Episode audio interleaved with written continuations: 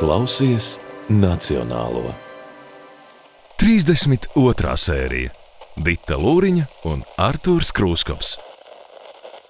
Latvijas Nacionālā teātris 104. sezonas podkāstu jaunā sērija tūlīt pat taps, un uh, paldies, ka tu klausies. Starp citu, var noklausīties arī pirmo sēriju šajā sezonā ar jauno māksliniecisko vadītāju Elmāru Seņkovu. Un vismaz tuvākajā nākotnē mēs uh, vairāk paspildināsim savu teātra personības. Un šajā sērijā uz sarunu es esmu aicinājis mūsu teātra teiksim, vadošo aktrisi, vienu no vadošajām aktrisēm, lai cits neapvainojās. Un, protams, arī dzanu nu jau režisori, skaistu sievieti, burvīgu kolēģi Dita Lūriņa. Sveika, Dita! Čau, Arči! Paldies, pieteikums bija labs. Es pieņēmu. Jā, nu, Paldies. es mēģināju pat no galvas, nebija īpaši sagatavojies, jo nebija jau daudz ko melot, vai ne? Starp citu, mūs var ne tikai klausīties podkāstā, jeb raidierakstā, bet var arī skatīties YouTube kanālā Latvijas Nacionālajā teātrī. Tāpat tās arī redz, šā, ja tu gribi šādas burvīgas krūzītes, kādas mums ir radītas, tās var dabūt Latvijas Nacionālajā teātrī veikaliņā, arī šādu krekliņu. Tā kā mums ir savs mērķis izveidots, to visu var atrast Latvijas Nacionālajā teātrī. Bet tuvākās stundas laikā mēs parunāsim par Dītu. Kas ir Dīta? ko Dita domā, ko Dita dara, ko grib darīt. Un iespējams, vēl kaut kas interesants mums atradīsies, par ko mēs parunāsim. Protams, ļoti daudz par teātri. Bet Dita, kā tev vispār iet? Man ir raibi. Raibi. Raibi es sākšu ar vienu tādu citātu, ko tu pati teikusi, kas man likās ļoti interesanti un par kuru es labprāt vairāk uzzinātu. Teātrī novecot nav iespējams, bet var sarūkt un saskāpt. Tas ir tas, no kā tev ir bail un ko tu negribi. Un tāpēc ir laiks par sevi jārūpējas gan par garīgo, gan par fizisko veselību. Kāpēc mm. sarūkt, saskāpt? Kā tas notiek? Tas notiek nemanāmi. Man, manuprāt, nu, tāpēc tik daudz, piedodiet, kolēģi, tāpēc ir tik daudziem tas noticis. Nu, tā, tu, nu kā, tā, tā, tā, tā mana teikuma pirmā daļa radās no tā, ka es sapratu, ka tieši aktieriem tās attiecības ar vecumu ir pilnīgi citas. Nu, tāpēc, ka mums ir tiksim, viena vakara, tev varbūt jāspēlē 60 gadu, otru vakaru 10, un tad 20 gadīgi vai 30 gadīgi, vai tik, tikko, piemēram, mm, kā mums bija ar Ferdinandu, ka galvenais, lai tu, piemēram, neesi teātrī kādu laiku bijis, un tad publika tev nav redzējusi, viņiem liekas, ka tu esi jauns. Ceļš, ja tu izties labi, ja tu esi jauns, jo tu neesi bijis pacīm, vai, teiksim, aktieri, kur sāk spēlēt ļoti agri. Un tad viņi liekas jau tādi vecāki, kaut vai tāpēc, vien, ka viņi ir dienas kārtībā jau Jā. un acu priekšā ļoti ilgi. Uh, bet teātrī vienkārši, un to ir savukārt daudzi vecāki mūsu kolēģi teikuši, un arī vēstures grāmatās varam izlasīt par to, ka aktieri vienmēr saka, ka svarīgākais ir izturēt. Un tā, tās ir manas tālākās pārdomas par šo vārdu, ko nozīmē izturēt. Jo ir tik daudz pa ceļam iespēju apvainoties, uz likteni, apvainoties uz režisoriem vai uz laiku, kurš, piemēram, pieprasa studēt to vai citu dramaturgiju, vai nestudēt to vai citu dramaturgiju, kurā varbūt būtu tev iespēja vairāk. Ja? Nu, Un visu laiku mēs tiekam konfrontēti ar to, vai es esmu gana labs, vai mans tiksim, kolēģis tur ir labāks par mani, vai kaut vai tas, ka tev ir uh, mm, regulāri jānostājas spoguļu priekšā, jānoģērb savas drēbes, jāuzvelk potenciālās tēla drēbes, un tad visi sāk aptuveni apspriest, ja? kur tev par šo laiku ir centimetrs vairāk, centimetrs mazāk. Protams, tu pats sev visbargākais soģis, ja? un vai tad tev izskatās vai nē, vai, piemēram, mēs katrs zinām, ka savā ikdienā mēs atrodam drēbes, kas mums vislabāk, nu, izskatās, kurās mēs jūtamies visērtāk, un tad tev iemet, piemēram, nezinu, man, piemēram, likt ampīra stila kleitu, un tad es uzreiz mm. jūtos pilnīgi pilnīgi ja, mm, ārpus komforta zonas, un man tas nepiestāv. Un, un, un tagad, nu, ej no ar to sadzīvo. Nu, ar to ik uz soļa tu vari. Ja tu sev nepieskati, tu vari apvainoties kaut vai uz to, ka tev šobrīd ir izkritusi tā loze, spēlēt, piemēram, tādu laikmetu, teiksim, dramaturgijā vai, vai kā, kur tev, piemēram, nepiestāv tā laika mode vispār. Nemaz. Nu, es tā ļoti vienkāršot pasaku. Ja. Bet, un, un tā ir. Un tā ir Tā ir ik uz soļa. Mēs visu laiku tiekam nu, pārbaudīti, rūtīti, mūs neliek mierā. Tas dod tas pluss, tas dod šo iespēju nenovecot, jo tev nav neļauj, tev visu laiku baksta. No otras puses, no tās bakstīšanas, tu vari Tur uzaudzēt biezāku kādu un sastingt kaut kādā tajā, savā kaut kādā patiesībā iekšējā protestā vai iekšējās bailēs. Vai, nu. Bet, ja tu pie tās nonākusi, ja tu par to runā, tu pat esi apvienojusies jau savā radošās uh, darbības laikā. Es esmu apvainojusies. Jā, uz kaut ko. Es, es ceru, ka nē, bet es esmu jutusi tos brīžus nu, kad ir jāiziet kaut kam, nu, kaut kādam procesam cauri, lai tas nenotiktu. Nu, tā kā ir aptuveni tā kā sērās, ir ja, nepieņemšanas, un tad, tad, tad, tad protesta noliekšanas, vēl visi tie brīži. Nu, tad ir bijuši kaut kādi tādi nu, ļoti spilgti, sāpīgi kaut kādi brīži, kur tu saproti, ka nu, tagad tam jāiet cauri. Un, protams, ka ir arī tas kārdinājums kaut kādā punktā palikt. Jo man liekas, ka tas ir forši, ka tu pats pamani, ka nu, tu sāc apvainoties uz kaut ko. Protams. Bet, eh, nu, malas skatoties, bieži vien redz, ka cilvēki ir apvainojušies, bet viņi paši to noliedz un saka, nē, nē viss, viss pārējie ir vainīgi, man tur ir tā, kā ir. Un, un, nav, un tad ir piemēram kolēģi. Nu, es varu par labos piemērus teikt, ka tas ir Nūts Dūms, kurš tā kā vienmēr ir jā, jā, jā. formā un priecīgs un ar ļoti asu prātu un, un kaut kā nav apvainojis mm -hmm. un aizgājis tajā rūgumā. Jā, jā. Kur tā atšķirība, kā mēs to vēl kā to varam noķert? Ko mēs nu, kam, kamēr tu esi, jā, kamēr tu esi sardzē pats, un gatavs arī, lai sāp, un gatavs arī kaut kādā brīdī atzīt to, ka jā, man nepatīk. Jo mums jau brīžiem arī ir tas, ka tu gribi būt nu, kā, stiprs un lepns, un lai citi neredz tev vājumu. Tā, tās ir atkal lamatas. Jo tev, neļauj līdz galam izsāpēt, un tas ir tas, ko es teiksim, šobrīd ļoti mācos. Man iesit kaut kas, man sāp, un ir tā pirmais instinkts ir to noslēpt. Jo, nu, nu kā, Un es šobrīd sevi pieskatu un mācos pateikt, jā, man, jā, es nepiekrītu. Jā, būtu stoiciskā mierā, jāstāv tam pāri, bet nē, es nestāvēšu. Viena iemesla dēļ es ļoti ceru šo posmu izdzīvot ātrāk, kā tās mhm. reizes, kad es esmu mēģinājis lepnumā nu, sargāt seju, stāju, nu, kaut ko.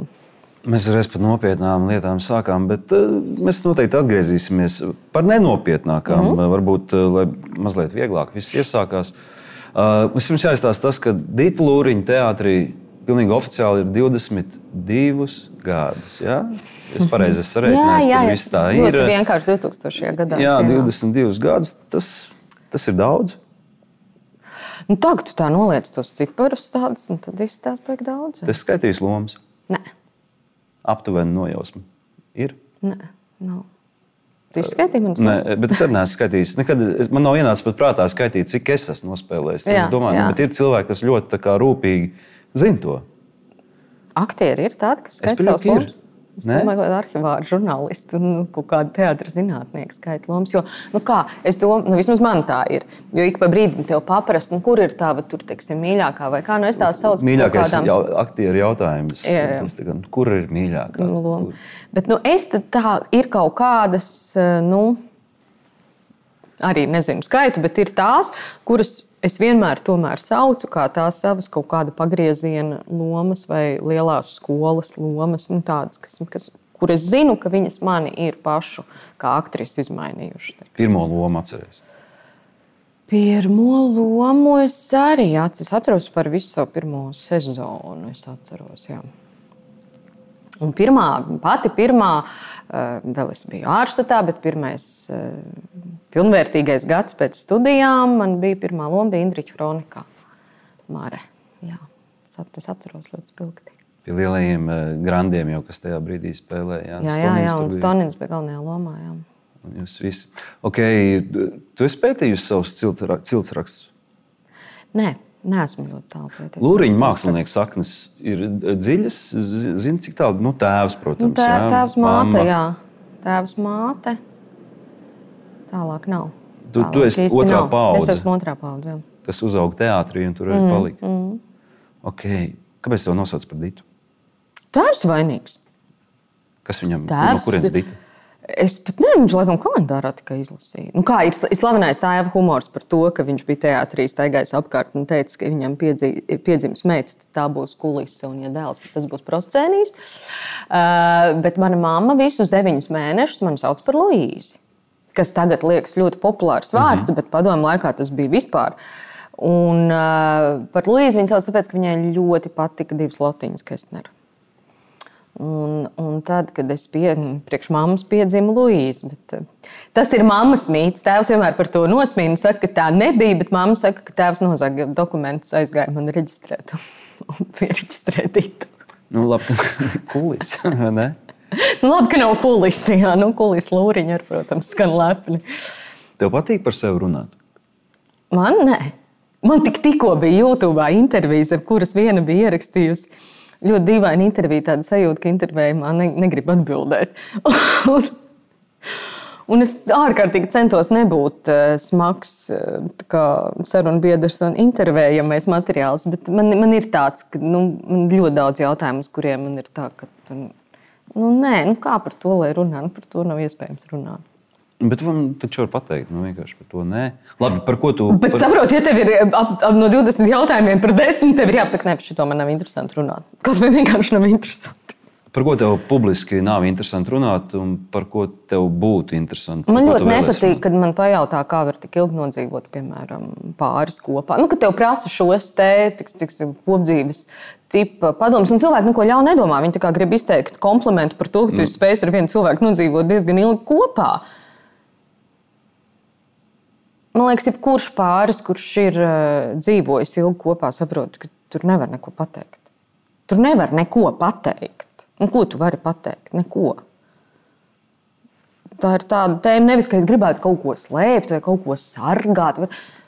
Nu, ko, nu, dzīvo, nu, nu, Jā. dzīvo. Nu, tas kā pauls par dzeršanu. Nu, Nu, viņš nedzer. Nu, jā, nu, nu, vai nu tu dzīvo, vai tu nedzīvo. Nav viegli. Nu, bet nav arī nekā. Nu, nu, nav pasaka, bet nav jau arī trilleris. Nu, nu, nu, nu, kā? Par ko tev patīk runāt? Par, par ģimeni mēs nerunāsim, par to, kā nodzīvot laulībā, nerunāsim. un vēl kaut ko. Par ko tev patīk runāt? Es nezinu, vai pat ir tā tēma, par ko man patīk runāt, bet tiksim, manas meitenes eh, grimētavā zina, ka ir tās tēmas, par kurām man momentāli sarkani vajag. Un tad, ir, un tad es runāju ar daudz, daudz, daudz vārdiem un daudz, daudz enerģijas. Vai tā ir, piemēram, ļoti, ļoti daudz lietu saistītas ar profesiju. Nu, ļoti daudz lietu. Tā, teiksim, par, par, par aktieru apmācību, par vispār par dzīvi teātrī, par kaut kādām aktuālām tēmām. Šobrīd par visu pasauli un to laikmetu, kurā mēs dzīvojam, un, un gudri izsakoties ģeopolitisko situāciju. Nu, man mm -hmm. zinu, ka ir tie sāpīgie punkti, kur tu, un tad nāk ārā, un tu pēc tam domā, kāpēc tu visus tos vārdus teici. Ja? Bet tu nevari sev apstiprināt, tev vienkārši nav runa, ka tu gribi runāt, tev vienkārši lauž sarā. Kas tev 2022. gadā, oktobrī, satrauc kādīt?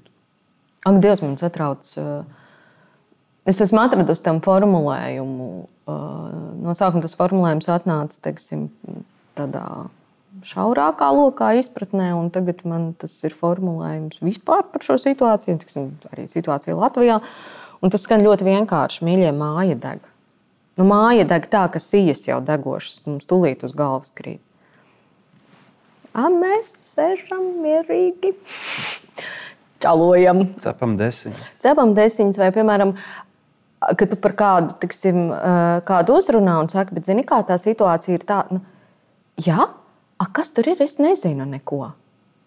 Un es zinu, kā tā var. Es tā esmu ļoti, ļoti ilgi dzīvojis. Es ceru, ka tev ir kaut kāda pirmā sezonas teātrī, ka tev ir tikai tu, tavas lomas, tavas iespējas, tavas vēlmes, tava kara. Tu tiešām neredzi, neko tu zaudē, visus savus draugus. Tu visu, jo tev nevis, ka tu būtu ļauns vai ka tev nevienu nevajadzētu, bet ka tu esi tik, nu, es zinu, kā var neredzēt, bet tagad, kad man ir jau tik gadi, cik ir un tik gadi teātrī, tad es nāku tajā punktā, kā tu vari neredzēt, tu vari ne, bet kā tu vari neinteresēties. Nu, tā.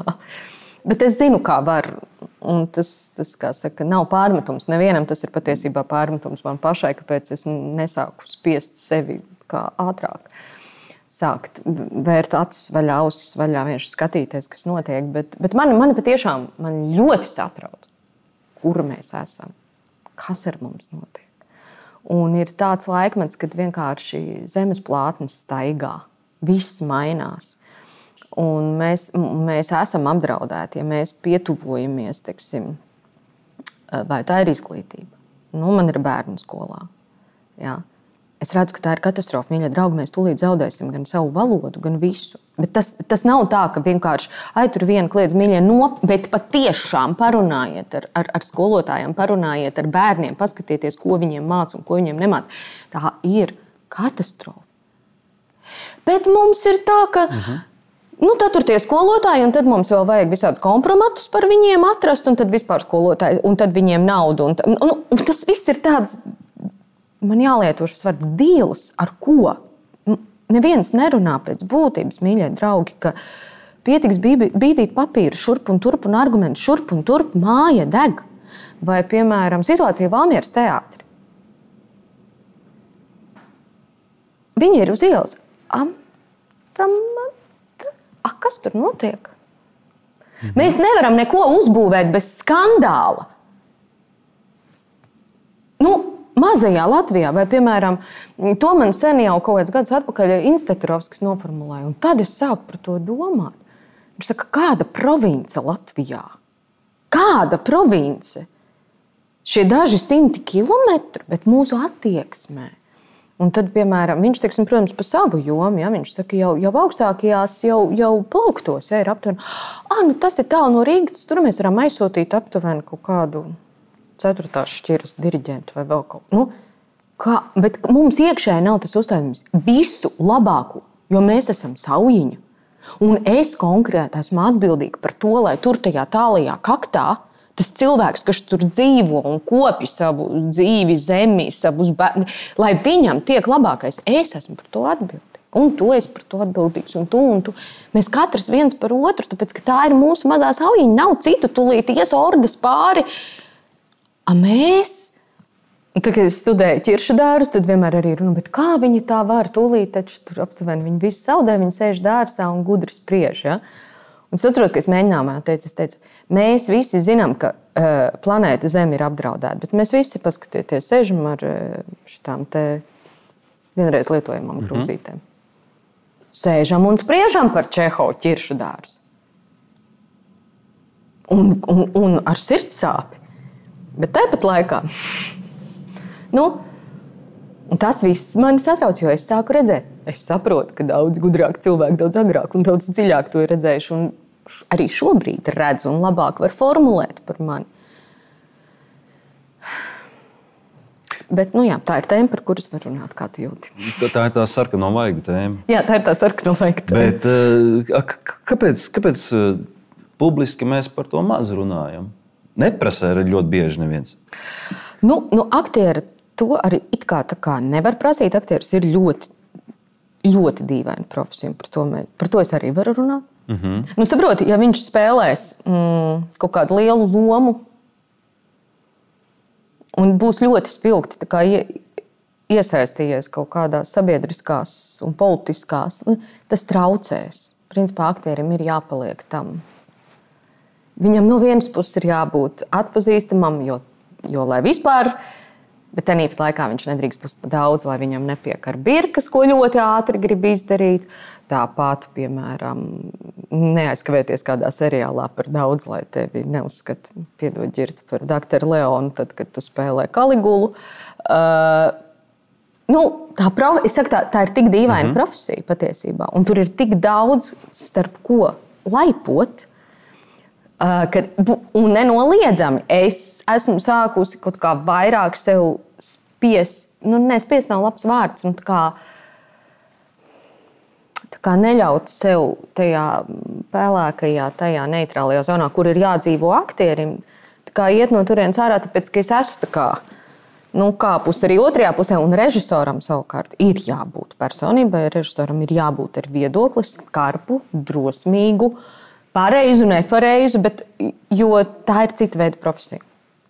Mm. Režisoram ir vieglāk, jo režisors arī, kā mēs zinām, viņš parasti izvēlās ja, daudzas lietas. Arī, un, protams, un, un aktieris ir tas, kuru izvēlās. Jā. Jā. Tu spēj sev nodalīt nu, es neteikšu, no aktrises, sevi ditu no sevis mākslinieces.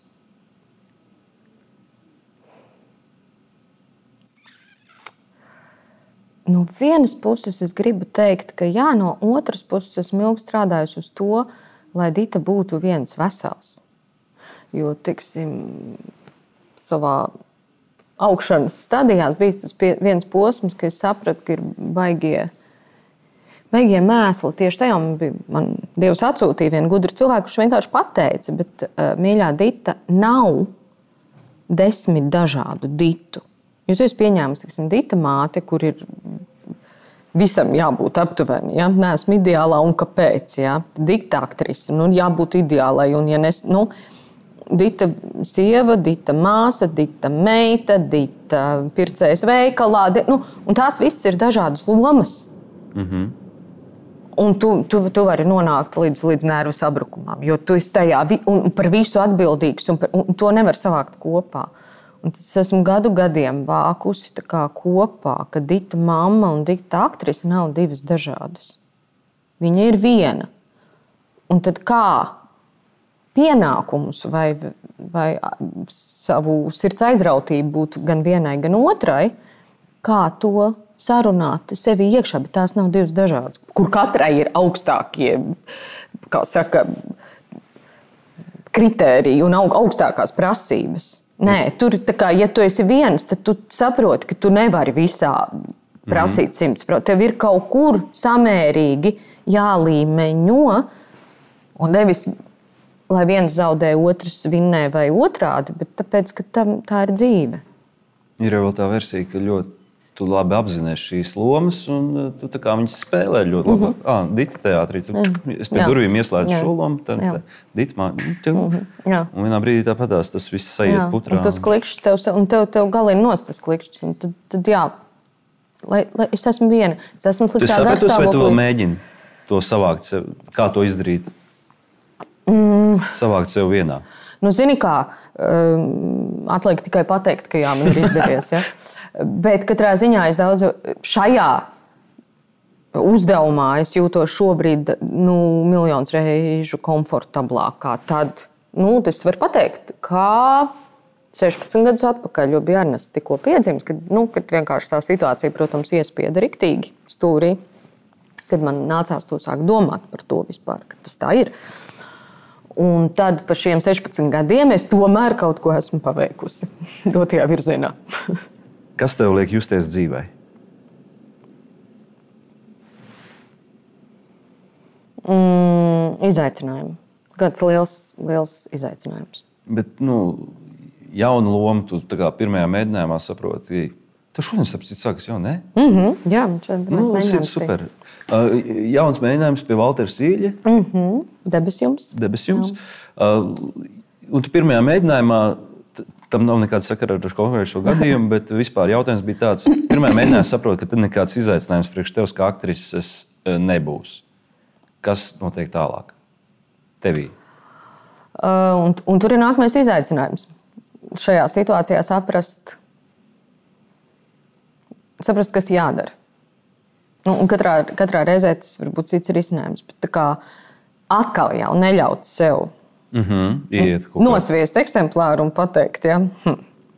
Jautājuma pirmā puse atgādina, bija par to, kas tev ļauj justies dzīvē. Jā. Izaicinājums. Tātad izaicinājums nav. Tu redz, ka viņš tagad divus mēnešus nebūs darbā, piemēram. Kāda ir tava schēma? Nu, izaicinājums atrast, uz, tad, tad tas ir izaicinājums atrast uzdevumu.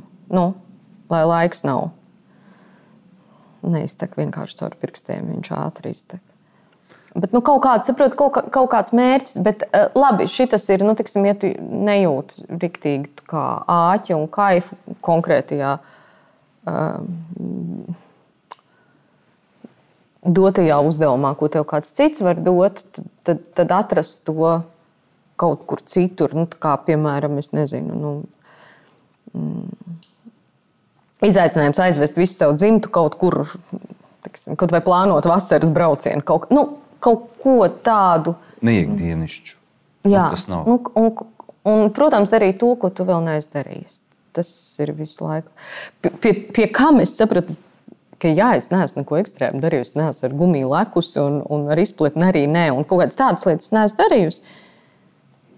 Bet kaut kādā citādā veidā man tomēr visu laiku bijis kaut kā drosmīgi jāiet pa dzīvi, lai es justos nu, dzīva.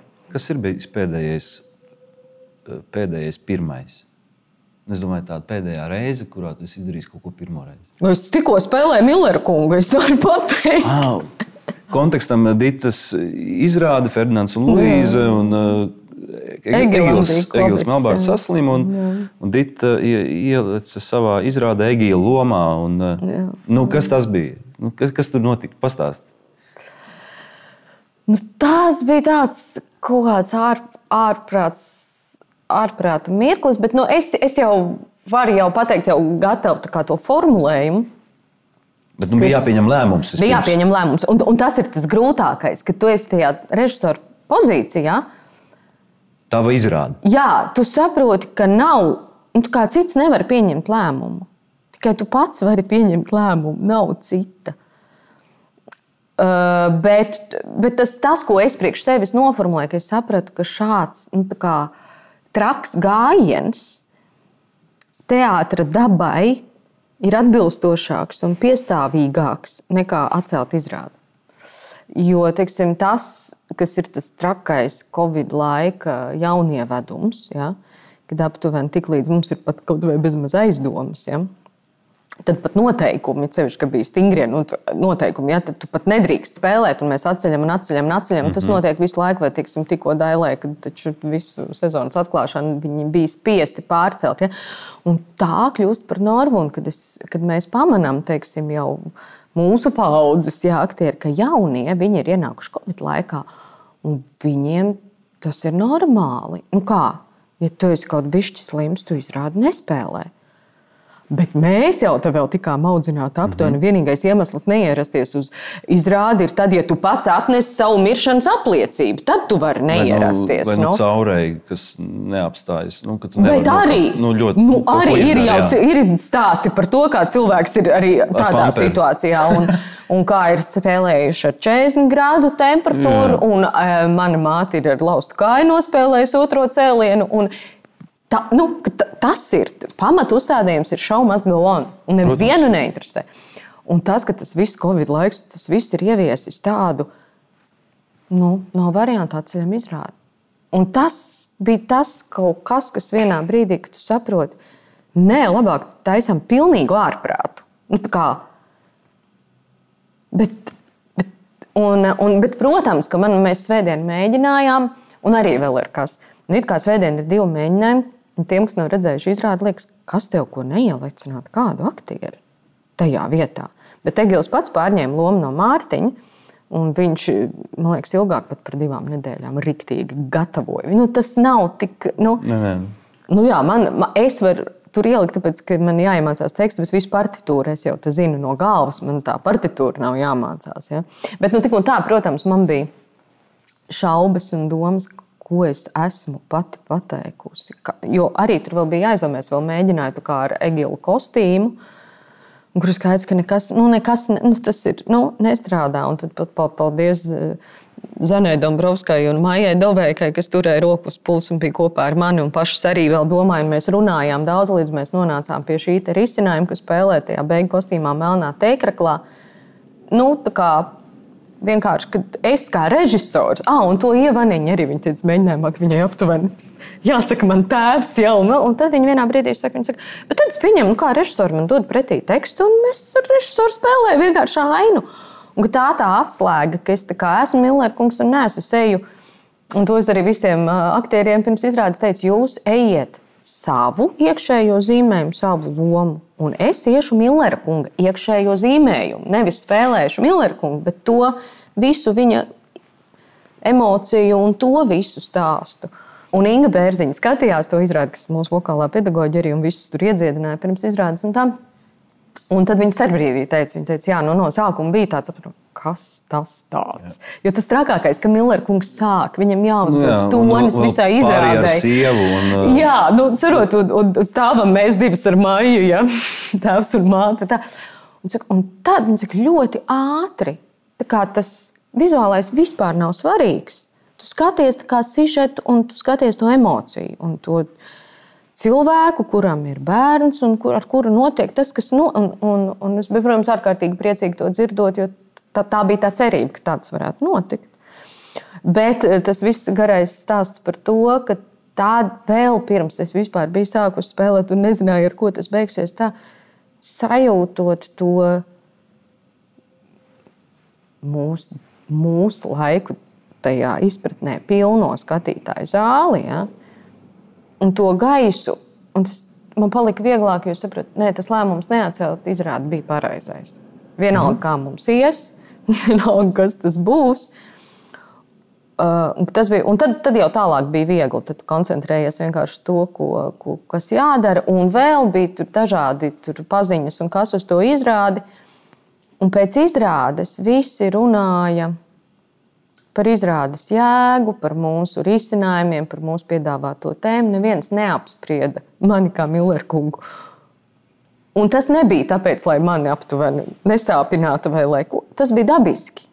Mm -hmm. Runāt par tēmu, nevis par to, ka, kā tu tur spēlēji, ja, Luīsas tēvu. Tas, tā, tas nebija svarīgi, jo Pēc tam es sapratu, ka es eh, savos potenciālajos piedāvājumos, ko es varētu studēt, ir viens darbs, kurus uzrakstīju. Tur bija iemesli, kāpēc man vajadzēja šādu risinājumu atrast. Bet tas, ka aptuveni ir trīs meitenes, trīs čaļi, viņi spēlē visu un jebko. Nu, to, kas nav nekas jauns, bet mm -hmm. tik un tā atrast to valodu, to veidu, to uzstādījumu kurā pieslēgties iekšējam zīmējumam, un ārējās nav svarīgs. Nav svarīgi, vai tu esi vīrietis vai tu esi sieviete. Un tas ir mūždien, tas ir teātris dabā iekodēts arī sākot ar to, ka Šekspīram viss bija vīriešu aktieri ja, vai, vai kā. Nu, bet tajā, kad, jā, kā, kā slēgt materiālu un slēgt cilvēku dvēseli, lai, lai neapspriestu to, tur spēlē vīrietis vai sieviete. Nu, ir daudz, ir ar to mūždienu visi ņemšies, un taču sievietes ir Hamletu spēlējušas, un ko tikai visu. Ne, ja? Bet tajā ir kaut kas, tajā ir kaut kāds noslēpums un kaut kāds teātris dabas kods arī, un to minēt ir baigi inčīgi. Kas tas ir? Kā, kā uz, iedot arī skatītājam to uzreiz atslēgu, kā viņam jāskatās, lai viņš tiktu kā, lai mēs kopā tiktu dziļāk aiz tiem vizuālajiem, visu citu, kas ir forši teātrī. Nu, mm. Es no bērnības kaifoju, un tur, tur kaut kas manī uh, radās. Es zināju, kā kulisēs izskatās tie rekvizīti, un kā es aizēju zālē, un kādu ilūziju viņi rada. Šie te vienkāršie teātris brīnumi man ārkārtīgi patīk. Man liekas, tas ir tas, ko dara teātris. Viņš mānās, bet tā šausmīgi godīgi mānās. Un tad, kad ienāk, tiksim, skatītājs ļaujas. Un skatītājs ļaujas. Un, jā, un, un man liekas, ka īstais teātris ir tieši tajā, it kā tajos vienkāršajos risinājumos, kad par daudz vai pašmērķīgi sāk ievilkt kaut kādus gadgetus iekšā un mūsdienu pasaules tādus tehniskos risinājumus. Bet nu, tā redzam. Nu, tad man liekas, visam ir tiesības būt, bet neaizmirst to, ka teātris daba patiesībā ir tajos vienkāršajos tajos. Lampiņa pie baterijas, kas no manas bērnības atceros, tur padomu laika lielās tās, tās, tās baterijas, kur zaļas divas lampiņas ar vadiņiem, pie, un tai tumsā. Un es ticu, ka tas ir vilku bars, kas nāk virsū. Es kā bērns esmu redzējusi to bateriju, bet man tik un tā patīk tās zaļās lampiņas. Un tas, kad, kad, kad kroda ir iestudējusi pelnrašķīti, bija ilgmāte tirpināja. Lai, lai, kā? Indra kā pelnrašķīte te ir skaistajā zilajā kleitā, un tur viņa jau izskrien uzreiz pēc sekundes skrandās. Kā to var izdarīt? Nu, Māma ilgi man neteicies. Nu, meitiņa, nu izskrien, taču dejotāji, meitene tai skrandās. Viņa taču ir auga, neviens taču neredz, vai tā ir Indra vai ne. Un no vienas puses sapratu, hmm, kā tik vienkārši. Un tad uzreiz, wow, cik forši tas ir tik mm. vienkārši. Tas ir tik vienkārši, bet es ticu. Tu minēji par to, ka tas nav nekas jauns teātrī. Tev vispār šķiet, ka ir iespējams vēl kaut kas jauns. Jo es kaut kad pirms daudziem gadiem Pēters Kilovs teica, ka, ka viņa prāt, piemēram, teātrī pilnīgi viss ir bijis. Nu, ka nekā jauna nav iespējams. Tas kādreiz jau ir bijis. Nu, vienīgā kaut kāda jaunā lieta ir mm, saistībā ar tehnoloģiju, ko tu minēji, kas, nu, varbūt, nu, kas man arī liekas, nu, tehn... jā, tas nostrādā kaut kādām sajūtām. Bet, Nu, zini, kā es eh, vairāk piekrītu Fomenko, kurš savam kursam ir teicis, viss ir teātrī bijis. Eži, pilnīgi viss. Vienīgais, kā vēl nav bijis, tas esat jūs. Mm -hmm. un, eh, un tur arī ziedonim, ja? Puķa tikai viena, un margrietiņa viena. Un viss, nu, tajā brīnumā, tajā ka katrs cilvēks ir brīnums tajā. Šajā noslēpumā teātris katru dienu ir jauns. Un atkal no jauna. Un, ja mēs skatāmies tā, tad jā, viss ir bijis. Un patiešām ir bijis. Un, un vienkārši modes mainās un cikliski mēs. E, bet tu vari pamainīt to redzesleņķu un saprast, ka jā, arī cilvēku dzīvē mums ir Dievs pieci attīstības scenāriju. Nu, tā pastāv. Principā mēs visi ejam pa dziļi mhm. līdzīgām spirālēm, atšķirās nianses. Tu vari skatīties tā, un tu vari skatīties, kā es domāju, Dievs skatās uz mums. Katrs ir viens, katrs ir īpašs, katrs ir īpašs dvēsele, un tāpat arī katra izrāda, katrs aktieris, katrs režijas risinājums. Tagad, tāpēc, ka viņš ir šodien, un viņš ir tāpēc jauns. Un arī katrs vakars. Un katrs vakars ir cits. Protams, tur ir noteikumi. Jā, tu nedrīkst saskāpt, tu nedrīkst sarūkt, tu nedrīkst iekapsulēties, tu nedrīkst taisīt izrādi kaut kādas konjunktūras dēļ vai vēl kaut kā. Ja tev dzīvi deg tava sāpe, tava tēma, tavs viss, ja tu dzīves, ej, tad tas ir katru vakaru jauns. Un, mm. un nekas nav bijis pirms tevis nu, kā, tā, atkal ļoti, ļoti vienkāršā trikā. Un arī tas, ko ir tiksim, nu, aktieriskais izaicinājums tajā, kur atrast to godīgumu no vienas puses, kur ir šaubas galvā, no otras puses. Es esmu noguris, un man, piemēram, negribas vai vēl kaut kas, kā sākt no šīs godīgās pozīcijas. No vienas puses, tev ir kā, nu, jāizdara viss, lai tu esi gatavs izdarīt to, kas tev jādara. Tāpat laikā kā atrast to, lai tu nesāc tāpēc, nu, tā melot. Nu, jau izdejošajā punktā, kaut vai tāpēc, ka tu vienkārši esi noguris. Tev pat nav spēka, kā sākt no tā noguruma un atrast ceļu, lai tas spēks atnāk. Nevis tu viņu notēlo, ka viņš ir. Nu, atkal viens mazais izaicinājums, mm -hmm. kā atrast to, ka es esmu godīgs. Tagad un šobrīd tas tāpat kā ko mums poļušķaku mācīja. Ja tu jūti, ka tu melo un tavs partneris melo, kā nevis ātrāk nospēlēt ainu līdz beigām, vai kā atcerieties izmisīgi visu, kas bija jādara un mēģināt to visu izdarīt, bet apstāties. Paņemt to pauzi, atrast sevi, atrast partneri. Un kaut vai tā ir tiešām reāli redzama pauze. Un sāc.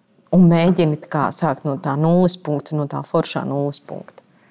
Un uzzināt, kad uzticēties sev Nu, jā. nu, ka tev var šķist, ka partneris melo, bet mm -hmm. viņš nemelo. Tev tikai šķiet, ka viņš melo. Mm -hmm. nu, tā, kā, tā arī var būt. Tā arī var būt. Uh, par skatītājiem parunājam. Kā tev liekas, kas ir šī brīža skatītājs? Teātrī skatītājs. Nu, ja mēs tā ņemam, Uh, jo man ir liela mīkla, kas šobrīd ir. Tu teici, arī mm. noskaties Fernandu Lūiju. Sākumā apmulsums, pēc tam saproti, ka ne, viņi mm. piesķirās tēmai. Mm, nu, piemēram, skatītājs 80. gados, manuprāt, bija fantastiski pateicīgs. Nu, viņš, tur, mm. viņš meklēja tur zemtekstus, mm. tur, kur arī viņu nebija. Jā, jā, Bet, nu, viss viss, valodā, šobrīd kā, viss ir atvērts, viss ir nu, pasaule ir daudz dramatiskāka, daudz varbūt interesantāka, mm. kaut kāda nu, gan pluszīmē, gan mīnuszīmē, nekā mēs teātrī to varam izdarīt. Bet saproti, tur ir arī tā lieta Un tas ir baisais atmērs. Atcerieties, to pilsētu mēs taisījām, kad bija tā etīša diena brīnišķīga. Uh, un ko Kirillis vienā brīdī teica, viņš teica, jā, bet tev ir jākonkurē ar mobilo telefonu. Jā. Un tas nav šajā sadaļā kā aptuveni eh, šaurpierainie, kuri spaida telefonu, un es eh, dziļās dvēseles īpašnieks, kuram jūs nepievēršat uzmanību. Nē, tev dziļās dvēseles īpašniekam ir jābūt tik interesantam, lai es negribētu savu telefonu paņemt. Un tas ir atkal liels izaicinājums. Tev ar to ir jārēķinās. Un šodienas kontekstā katrs ziņu izlaidums ir absurda dramaturgijas augstākā virsotne, un Orvels vispār atpūšas. Un šajā kontekstā tev ir jāstrādā. Un tu nevari piedāvāt, es atvainojos, Rēmdēna čuriņu uz skatuves. Mm -hmm. Tev ir jābūt tikpat asam un vēl asākam, tev ir jābūt tikpat absurdam un vēl absurdākam. Tu nevari Tā kā, diemžēl, tas bija laiks, kad es ienācu teātrī, tad Radzobi rakstīja, ka aiz Nacionālā teātras sienām laiks ir apstājies. Lūk, tas ir, tas ir nāves spriedums teātrī. Bet eh, tas arī visu laiku, ja es pareizi atceros, mūs, ka Grotovskis savā laikā aizgāja no teātra un paziņoja to, ka uh, teātris aiz teātras sienām ir kļuvis daudz interesantāks, dramatiskāks, un viss ir kļuvuši daudz lielāki aktieri nekā tie cilvēki, kas atrodas mm, teātrī. Mm. Un, nu, kā... un tad atrast to izaicinājumu, kas ir tas, kas ir teātris uzdevums tieši šodien. Ja tev aiz loga ir absurda dramaturgija, un viņa ir tur, paklausies, piemēram, Putina runa Georgas Zālē Kremlī tikko. Tikko! Tas tā, ka vienkārši. Ko? Nu, bet tas mhm. notiek tagad, šodien. Paskaties, kas notiek uz robežām. Tur cilvēki saust nost uz kailas zemes. 21. gadsimtā. Un viss pasaule līdzjūtīgi nopūšās. Tāds ir bijis vienmēr. Bet tad nesāk, nu? ka tam repertuāra teātrim Viņš, viņš vienkārši nevar ātrāk reaģēt uz kaut kādām lietām, kas notiek pasaulē. Mēs zinām, ka repertuārs tiek plānots trīs sezonas uz priekšu. Protams, bet saproti, man liekas, ne jau runa ir par to, ka tagad uzreiz mainīt visas teiksim, lugas un drausmīgi aktuāli iestudēt.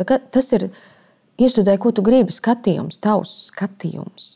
Mēs ievelkam iekšā, jebkurā, vai tu studē antīkos, vai tu studē 21. gadsimta dramaturgiju, vai tu studē Šekspīru. Tu... Mūsu pašu skatījums uz tām pašām spēlē kostīmu izrādes. Veseli. Nu? Mm -hmm. un, un man arī nav, protams, tāda recepte. Es nevaru pateikt, kas ir jāliek pretī absurda dramaturgijai. Ļoti iespējams, tīra kaila sirds. Nekas cits. Un nekādi ārprātīgi ir. Tīra kaila cilvēcība, kaila dvēsele uz skatuves. Varbūt tas ir viss. Un tad pieskatīt to, lai tu nemāžojies aiz nezinu kā lai tu esi tā kailā dvēseles tās skatos. Neatkarīgi no tā, kāds kostīms, kāds. kāds nu, bet visu laiku turēt to roku uz pulsa. T tas ir tas lielais izaicinājums. Bet man viens rādītājs ir bērni, ļoti, kurus ar, kā, nu, ar, vis, ar šī brīža tehnoloģijām, mm -hmm. visu, ka viņi visi tur zina YouTube, Netflix, mm -hmm. tur spēlītas, mm -hmm. un tas, kā viņi skatās, izrādās, un es nesaprotu. Un, un tā vien liekas, pēc tā visa tiem gadgetiem, tā kā vajadzētu, ka viņiem vajag tur, lai viss mm -hmm. tur mhm. notiek, lai viss tur akšana. Un tad es skatos, ko izrāda, kur viņi ir ar mieru, ar vaļējām mutēm, skatās, kā runā liels atkritumu konteiners. Piemēram, mm. ja? Viņi ir aizslēpies aktieris diezgan mm. redzami un runā kā objekti teātrī. Un viņi visi tā kā mirdzošām acīm to skatās. Tas, tas neiet, vispār absolūti neiet kopā ar, ar to, mm kā man liek, liekas, kā vajadzētu būt. Un, Tas bija interesanti. Zini, kā arī piemēram, man viens no tādiem baigiem lieliem gandarījumiem ir, kad eh, es kaut kādās savās nu, tiksim, koncertu programmās, ārpus teātra un tā. Es sāku lēnām just, ka es pati esmu gatava un es esmu gatava riskēt, kā runāt dzēju.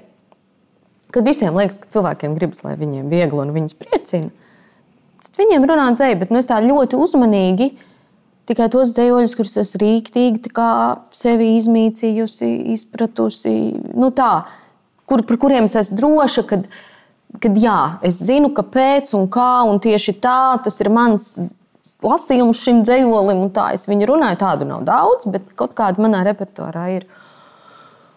Uh, un viens no lielākajiem gandrīz, protams, tas, ka es jūtu, ka publika klausās, publika jau pirms kaut kādiem gadiem pirms kara vēl kaut kādus divus, trīs gadus, kad publika sāka būt atkal ļoti gatava un atvērta nu, dzirdēt to dzīslu valodu. Un ka pēc viena koncerta, kur, protams, skaidrs, ka tas pusaudzis atvilkts mātei līdzi, ja, ka viņš bija pēc koncerta teicis, un tā bija dzēja. Pagaidiet, tad es varbūt kaut kā neesmu iztos dzīvoļus aptuveni līdz šim. Mm -hmm. nu, kā lasījis. Un šis viens kaut bērns, kurš pēkšņi ir izdzirdējis, ka varbūt tas nemaz nav garlaicīgi. Varbūt kaut ko var atrast. Varbūt nu, man noteikti nedara lielākā daļa dzīvoļu, un tā tad nav būtiski. Man arī nedara liela daļa dzīvoļu. Bet varbūt es tomēr pameklēšu tos dažus, ko, ko viņa tur runāja. Sākšu ar tiem, un tad jau. Nu, Un tas ir viens no lielākajiem maniem gandarījumiem. Kad tu vienkārši runā, tu tiešām nu, tiksim, nu, vienus, divus dzējus es atradusi, kā man liekas, jā, ir jārunā dzēja. Un ka viens bērns to sadzird un saka, jā, man derēja. Tu esi kritisks pret sevi? Skalā no 1 līdz 10. Es pie tā arī strādājusi strādājusi pie šīs sadaļas, ka man ir jābūt savā pusē, nevis savam soģim, bet savā pusē. Bet, nu, es, esmu, nu, es esmu kritiska pret sevi. Es ļoti, ļoti, kad nu, nu, nevaru sevi ēst nost, tad vienā brīdī vairs nevaru pastrādāt. Nu, jāpiedod sev. Kas ir gaumi aktieru darbā? Un kas ir bezgaumība? Tā ir vai, vai nu ir, vai nu nav, vai to var iemācīties? Var arī iemācīties. Bet nu, tas, tas eh, paredz eh, nulles punktu brīdi atzīt, ka tev nav gaumas. Tad tu vari sākt mācīties vispār kaut kādas. Tā tomēr. Jā. Es zināmā mērā pat varu teikt, ka man arī bija viens brīdis atzīt, ka mm, vispār man tāda, tāda gauma ir kā ir. Un tad sākt ārstēt šo pasākumu. Kas Sā. ir bezgaumīgākā izrāde, kurā tu spēlējies? bezgaumīgākā.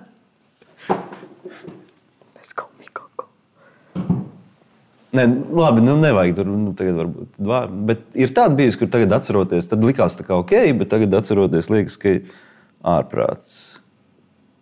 Nu, ir dažas bijušas, kuras jau tajā brīdī man bija ārprāts, bet bija jāspēlē. Kā vispār aktierim spēlē? Nu, viņš saprot, ka ir ārprāts, bet ir jāspēlē. Manuprāt, tā ir sajūta kaut kāda, ko skatītājs bieži vien nesaprot. Viņš skatās, tātad, ja aktieris tur spēlē, viņam, viņam tas patīk. Un tā ar tam vajadzētu būt. Mm -hmm. Loģiski, mm -hmm. ne? Mm -hmm. Galu galā. Kāpēc viņš savādāk domātu? Tas ir tajā sadaļā, ka es nedrīkstu atklāt. Es nedrīkstu izpaust. Tas ir likums, ka tu kostīmā neej pie publikas. Jā, un tad nu, skatītāji mums arī rakstīs, ka, lūk, Dita Lūriņa atkal negrib atklāties. nu, jā, nu, jā, nu, būtībā jā. Bet, bet ir tas, ka skatītājs nedrīkst arī tad, kad es spēlēju, viņš nedrīkst nojaust, ko es par to domāju. Nu, viņš mm -hmm. to mani, mani nedrīkst nojaust. Bet tas nenāk ārā. Es, man, es, tas nāk ārā, un tas, tas ir ārā. Es arī to novērojis, ka viņš skatos. Jā. Un es redzu, No un tā nī, bet, bet saprot, tur jau ir tā, tā tas atgriežamies atkal pie profesijas ārprāt. Mm, bet tas ir arī dzīvē, nu, kā mēs visi esam atvērts grāmatas patiesībā. Mēs viens par otru, ja mēs būtu nu, tajā savā līdzsvaru punktā, mēs par otru varam nolasīt visu.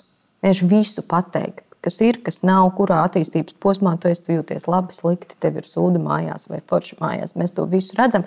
Vienkārši mēs katrs esam tik ļoti aizņemti paši ar sevi, ka mēs neredzam. Uh, tas tāpat kā, piemēram, sievietes var pateikt par otru sievieti, ka vēl neviens neko neredz un ka viņa ir stāvoklī. Tas ir nu, fluīdu līmenī, tu vienkārši jūti. Un tāpat ir, uh, piemēram, partnerībā es to esmu noķērusi. Tad, kad es esmu patiešām vaļā, Un, ja man otrs spēlē pretī vaļā, nu, tāda vesela ir tik kaila, ka es visu varu pateikt par viņu. Es visu zinu par viņu. Un jā, par to savu kolēģi. Aiz tās nu, tā loma jau ir, nu, tāda vesela jau ir viņš, un es visu redzu. Un būtībā nu, tā ir arī skatīt, skatītājs, kā Elas dvēseles. Ja tu viņu rādi, un tas pamatnostādījums ir viņu rādīt. Ļoti bieži mums ir vienkārši vairogais, kā aizslēpties. Tā ir loma, mm. tas ir tas, tas ir šis, tas ir vēl kaut kas. Mm. Bet patiesībā nu, skatītāji nāk skatīties kā Elda Vesela. Tas tāpat kā agrāk gāja skatīties vēršu cīņas. Tas ir tieši tas pats. Dzīvība un nāve. Tas ir. Un tas, ko mēs redzam, es domāju, to, ko tu saki, un ļoti daudz redz, nu, to, kas saucās attieksme. Kad tu skaidri redz, ka aktierim nepatīk ne tā loma, ne tas darbs, viņš par nepiekrīt. Tas ir tas, ka viņš nerāda to kailodu vēseli. Viņi ir cieti un kaut vai no tā viena ir skaidrs, ka.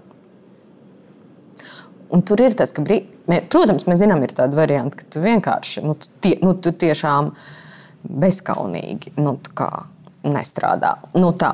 Nu, tāda jau nav maza. Un tāda nav maz. Bet tad ir tie varianti, ka tu gribēdams, tu nevari to savu kailotu vēseli tur nolikt, tāpēc ka tu tik ļoti dziļi nepiekrīti. Jā.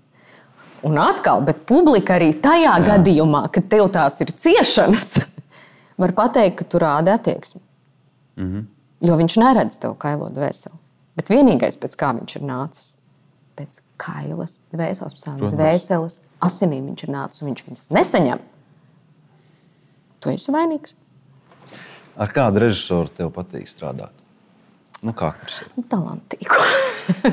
Talants. nu, talants jā, liela, bet ka, kas ir tās dažas tādas lietas, kuras tu novērtē? Nu, humors tur, nezinu, vēl. Nevis tāpēc, ka Kirillis būtu man, kā saka, re... es man tikai viena sadarbības pieredze ar Kirillu, bet, bet caur viņu es varu vieglāk izstāstīt tas, ka, ka es esmu klātais mēģinājumos. Un mēs te sēžam pie galda. Viņš saka, nu, ribjāt, pieceļamies kājās. Ja? Un, un pieceļamies, un, un es skatos kolēģi. Un es zinu, ka viņi ir tādi paši balts labs kā es no ar tiem eksemplāriem. Un viņš kaut ko, viņš neko tur tādu. Tā aina pēkšņi ir, un viņa ir tieši Kirila aina. Viņa nav tā kā, nu, aptuveni mēs paimprovizējam. Tad mēs, kā Dita Nāčīs, piemēram, nu, kādi mm -hmm. nu, mēs esam, nu, aptuveni visi, nu, mēs viens otru zinām, katrs sevi, nu, tā, tā tur kaut ko arī radām. Nē, tas Kirillis neko tādu nedara. Bet tas izskatās pēc viņa, tas, kas sāk notikt starp cilvēkiem. Ne no kā. Un viņš tur tāpat kaut ko tur tikai tā ņemās un kaut ko iečukst ausī. Kaut ko iečukst, kaut ko tā, nekas tāds. Nezinu. Un tu pēkšņi tas tā kā, mm, kad, mm, kad kristieši skaidro par dievu, no nu, aptuveni vēju, jau tu arī tā neredzi. Tu redzi, ka zari kustās, un tu zini, ka ir vējš. Un tāpat Dievs darbojās aptuveni cilvēku dzīvēs, un tāpat izcils režisors darbojas ar aktieri. Tu viņu it kā neredzi, bet es sāku rīkoties pēc, pēc viņa. Nu, kā... bet, nu, man arī kā aktierim tas, eh, arī tas patīk. Es ar to nevaru izskaidrot, bet tu noteikti kā režisors arī gribi to izskaidrot. Jā, bet tas ir tajā sadaļā īpaši, īpaši dāvana, man liekas, arī. Dzene. Dita režisori. Nu, drausmīgi, nu, es zinu, nu, briesmīgi, nu, šausmīgi. Grūti aktieriem nu, tādā nozīmē. Nu, tā vispirms, vispār aktieris var mainīt profesiju aktieris? Aktieris, domāju... aktieris, es domāju, ka nevar. Mans attaisnojums ir tas, ka man tā kāja uz to režijas pusi vienmēr slīdējusi. Vienmēr esmu jau, es atceros, jau studiju laikā Anna Ežvertiņa man teica.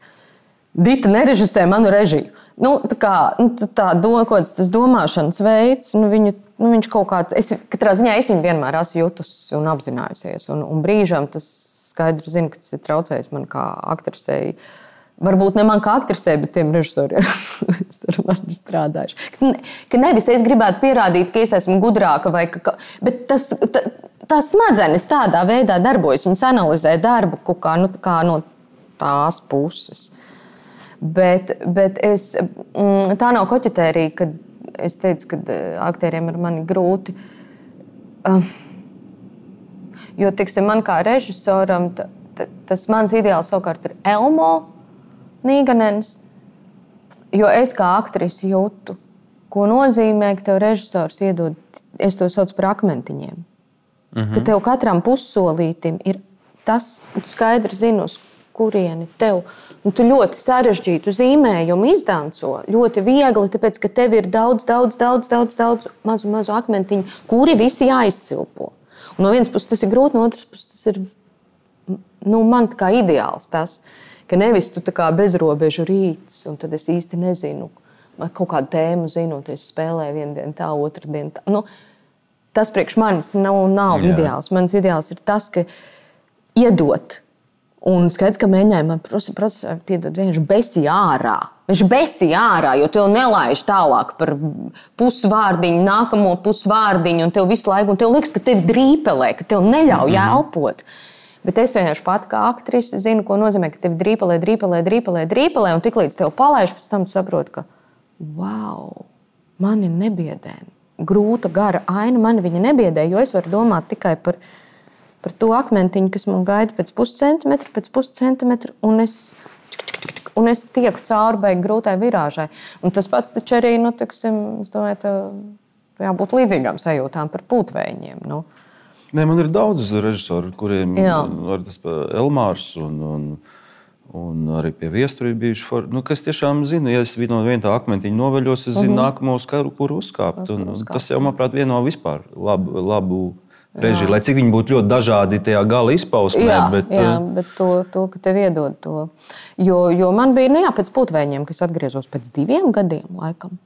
Un tu saproti, ka tev vajag vienu mēģinājumu, ne vairāk. jā. Es visu zinu.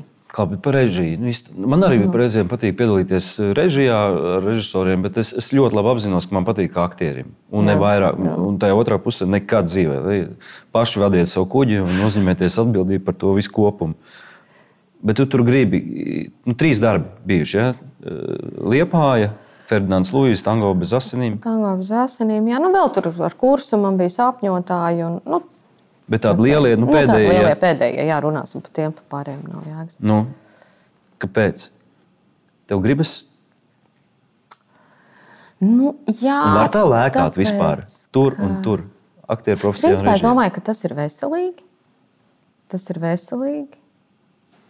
Ja tā var. Um, jo, principā, es domāju, ka tas ir iespējams.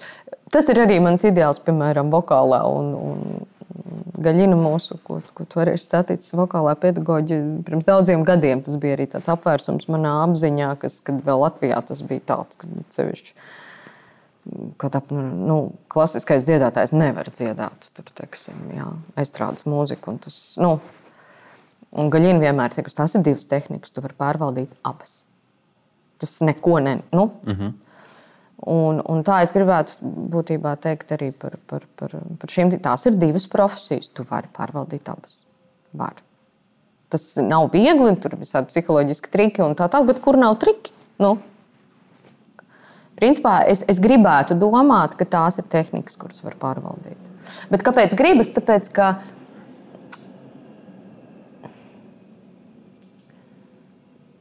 nu, lielais brīnumdarbs teātrī ir režisors. Nu, Jā. nu, viņš Protams. Ir tas, kurš rada visumu. To konkrētu vienu visumu viņš viņu uzrada. Nevienmēr izdodas, nevienmēr sakrīt, nevienmēr tas vai šis vai vēl kaut kas. Bet tā iespēja ir radīt Nu, nu, visu. kaut kādu kaifu tu esi sajūtis. Jā, noteikti. Nu, jā. Un tas ir radīšanas kaivs. Un kā safantazēt. Un, kad, un es tieši lielākais kaivs, kad tu jūti, kad mm, atnāk. Man pēc arī pēc, pēc vienas ir tāds jautājums, kā var izdomāt tādu vai šitādu tur, teiksim, gājienu vai risinājumu. Saku, ta- tas nav grūti, jo viņš kā nu, tie risinājumi atlido. Viņi, un tad, ja visu, tu, tu skaidrs, ka tev ir jāstrādā, jāstrādā, jāstrādā, bet tādi tie lielie foršie risinājumi, viņi tā kā atnāk. Eh, Grūtī, grūtākais un tas ķēpīgākais ir, piemēram, rēķināt centimetrus un to, lai tev sakrīt, un tas, un ši, nu, tas, tas viss tehniskais darbs, tas ir tāds, nu, kur tev tiešām nu, tā noslauks viedrus un dari. Bet tas radošais, viņš jau beigas kaifīgs. Uh, Parasti jaunie režisori, un tu esi jaunā režisora, Jā, runā vēl. uh, sāk mazajās zālēs. Ja? Tu tikai lielajās. Tāpat kā es esmu lielo zāļu aktrise. Nu, jā, bet, uh, tas ir vēriens, vai tas ir tas, ko tu vari savu to fantāziju palaist, vai mazā zāles negribi? Nē, es gribu, bet Bet tā vienkārši Jo ir. tas, mēs zinām, ka- mazā zeltainā ir bijis viņa cits. Vēl. Tas ir tas tūplāns, intimitāte. Un, Jā, un parasti, parasti režisori mīl tieši mazo zāli. tas ir vienkārši tajā neizskaidrojamajā sadaļā. Es mīlu lielo zāli. Es es vienkārši kaislīgi mīlu lielo zāli. Šņurbēniņus, to, ka tur ir gaiss, tur ir laika telpa liela. Ir kaivs tajā mazā, nu, tā, mm -hmm. jā, bet liels. Kur ir mizānscēna tajā lielajā telpā, viņa strādā kā zīme. Nu, tomēr vairāk kā mazajā telpā. Nu, nu, to, nu, nu, tur ir cits, tur ir, tur ir cita maģija. Tur ir teātris, īsti teātris. Pastāst, kas būs Ziemassvētku koncertā? nu, bišķi, es zinu, ka tu jau esi sākus taisīt un domāt. Nē, nu, taisīt vēl tā, burtiski ne ar aktieriem, bet nu, domāt, jo tu Ilza Vitoļņa. Nu, mēs tur stāstām, ko mēs tur gribam, ko mēs tur liekam kopā. Sarunas beigās secina, jā, nu, būs ļoti, ļoti, ļoti sievišķīgi. Mm -hmm. Bet Ziemassvētkiem dara ļoti, ļoti, ļoti sievišķīgi. Būs um, tās dziesmas, kas uh, man patīk, mums ar Sani Dombrovska, kur taisa muzikālo risinājumu, visām patīk. Uh, būs daudz, daudz lampiņu. Mm, ļoti gribētos, lai pirmajā daļā ir tāds nu, tā dzestras, sarmas, pilns gaiss.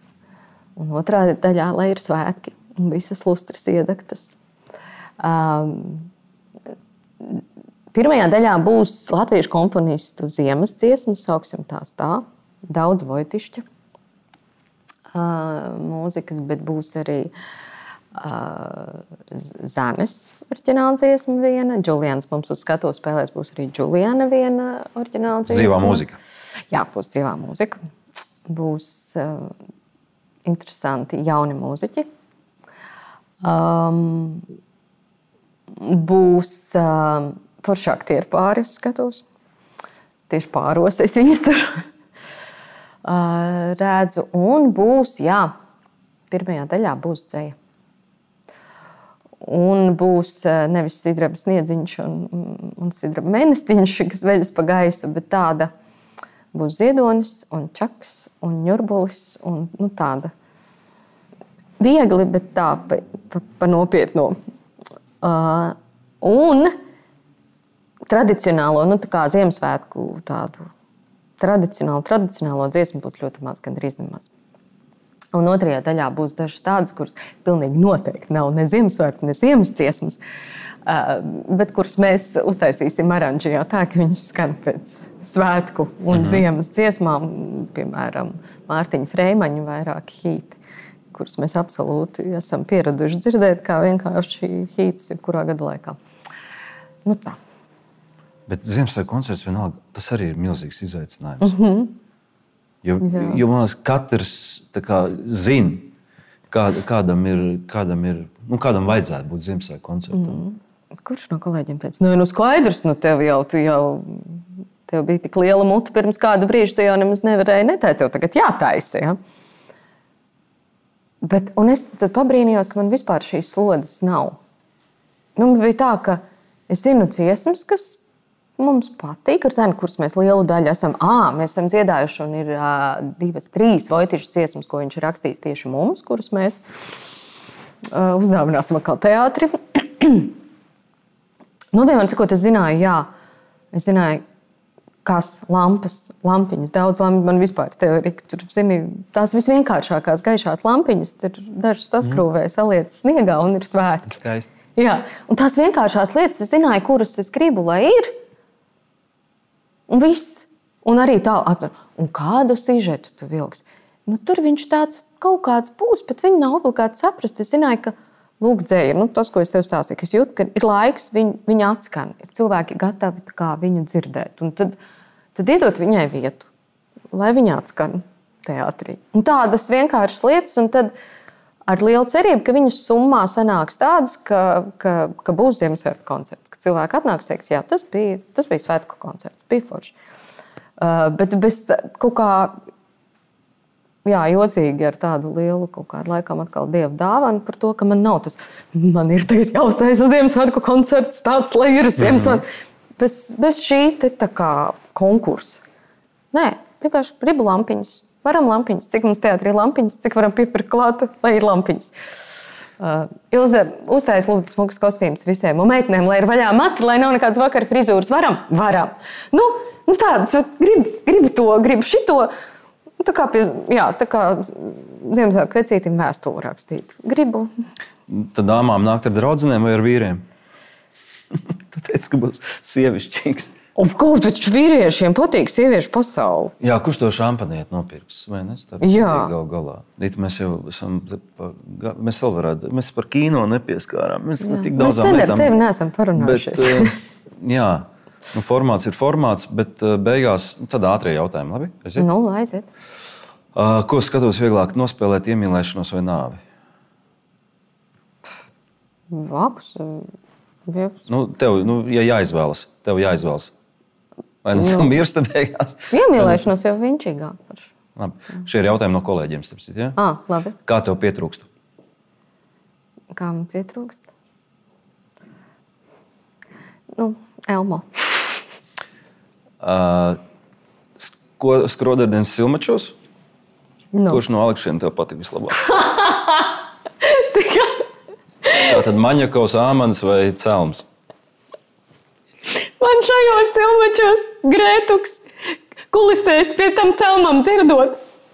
Mammu, nu, bet tev taču tas Aleks vairāk patīk, kā tas dūders, vai ne? Un ko lai es atbildu bērnam? Nu, nav skaidrs, nu, man patīk tas Aleks, ar kuru šobrīd dzīvoju. Uh, kas tu būtu, ja tu nebūtu kas tā, kas tu esi? Nē, es būtu es. Mm, Es laikam to Linda prasīju. Linda Laikam, ja prasīja? nebūtu aktrise, ja, Ja nebūtu aktrise, tad būtu režisori. ja tu nebūtu režisora un aktrise, Tas būtu choreogrāfs. lūk.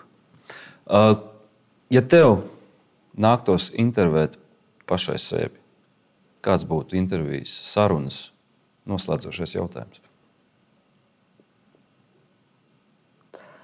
Drausmīgi, bet man pagaidi, kurš tagad tā? Kurš no tiem visiem krieviem bija, kas to jautāja savas intervijas beigās? Ah, nē, tas mans draugs Bikovs vienmēr savā um, uh, žalkai zemienu literatūri jautā, uh, kurš dzīvnieks tu esi? Kurš dzīvnieks tu esi? Es tur tad izdomāju, lai, kad, kad Bikovs man intervēs, lai tas gatavs. Es nezinu, vai es esmu, bet es gribētu būt vilks. Jo tas vilku bara likumi man liekas cilvēcīgāki par eh, cilvēku bara likumiem. Šī bija saruna ar Dītu Lūriņu. Paldies, ka skatījies, paldies, ka klausījies. Nāc uz teātri, nāc uz Ziemassvētku koncertu, nāc uz jauno Walter Sīļu izrādi, nāc uz visām citām izrādēm, gan uz Dītas režisētajām izrādēm, gan uz izrādēm, kur Dīta spēlē. Un es kopā ar Latvijas Nacionālo teātru. Bija prieks būt kopā ar tevi. Paldies, Dīta! Paldies! Tev. Klausies Nacionālo!